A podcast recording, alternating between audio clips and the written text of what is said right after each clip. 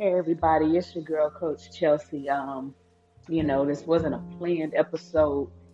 Definitely not um, our normal uh, coach's Bible study, but about five minutes ago, the verdict was read, uh, and Chauvin was found guilty on all three counts. Now, as I sit here as a servant, as I sit here as a Christian, and I sit here as a black woman, there's so many emotions that go through my mind.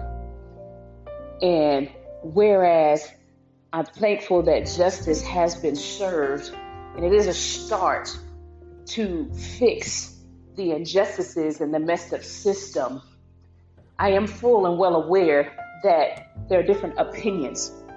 And I'm full and well aware that there's different mindsets of multiple people who may be listeners to this very podcast.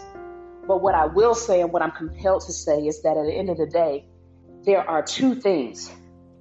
There are two things that Christ asked of us above any of the commandments.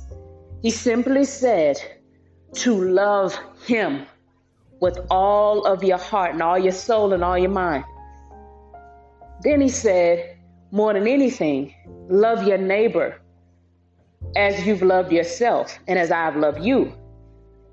And so, if this world, this entire world can begin to do that, I say this with no mic, no script, no fellowship audience, no person that I'm interviewing. We have to begin to love one another. But there was no way, as the servant leader, I don't on this day, on this day in April, that'll go down in history. That children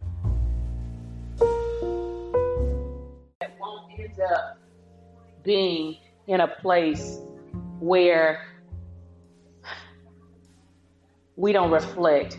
And there was no way that I don't place any type of word of an encouragement and prayer into this atmosphere. So, Heavenly Father, we thank you right now. We thank you right now for feeling. We thank you right now for healing. We thank you right now, Lord God, just for being in the midst. We thank you right now, Lord God, for being who you are. There are folks on both sides right now, Lord God, who are hurting. This verdict, Lord God, doesn't change the hurt and the pain of the family of George Floyd, Lord God. But it does allow them to get a chance to begin to move forward, to begin to answer questions that they couldn't answer last Memorial weekend, to approach a year, Lord God, to maybe have a beacon of hope, Lord God. And even if their thoughts of you and their belief in you had faded, Lord God, maybe there's restoration in that, Lord God. But there's another side, Lord God, who may be listening, who doesn't understand the verdict, Lord God. But what I'm asking you right now, Lord God, in the name of Jesus, like only you can, is to meet us in the middle.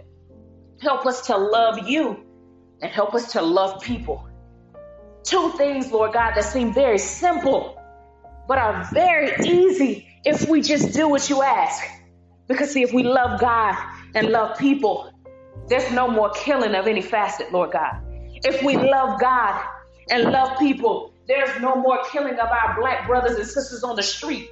If we love God and love people, there's no more racism, Lord God. If we love God and love people, Lord God, there's no more hurt, harm, and danger in all of the continents, in all the countries, Lord God, in all of the islands, and even here on home broad in the United States, Lord God. We pray for peace we pray for healing, Lord God. We pray for your sovereign to continue to move. We help people and ask people every day to look to you. But right now, Lord God, as I stand here, literally a few minutes away of hearing this verdict, Lord God, this historical moment where even though there are cheers and celebrations, there's still hearts that are broken. So I'm asking you right now in the name of Jesus, Lord God, to heal those hearts. Begin to heal this land. Begin to bring us together, Lord God because I know that this is not an end, it is just the beginning. So we ask, Lord God, that you help us to be better. Help our hearts to be better. If our hearts chase after you, Lord God, they will no longer kill. They're no longer steal. They're no longer hate, Lord God. Bring peace and continue, Lord God, to just be God. And at the most point, Lord God, if we continue to be lights, help us to illuminate so that those that may not know you may be able to find you. In your son Jesus' name, we'll always pray. Amen. This is your girl, Coach Chelsea.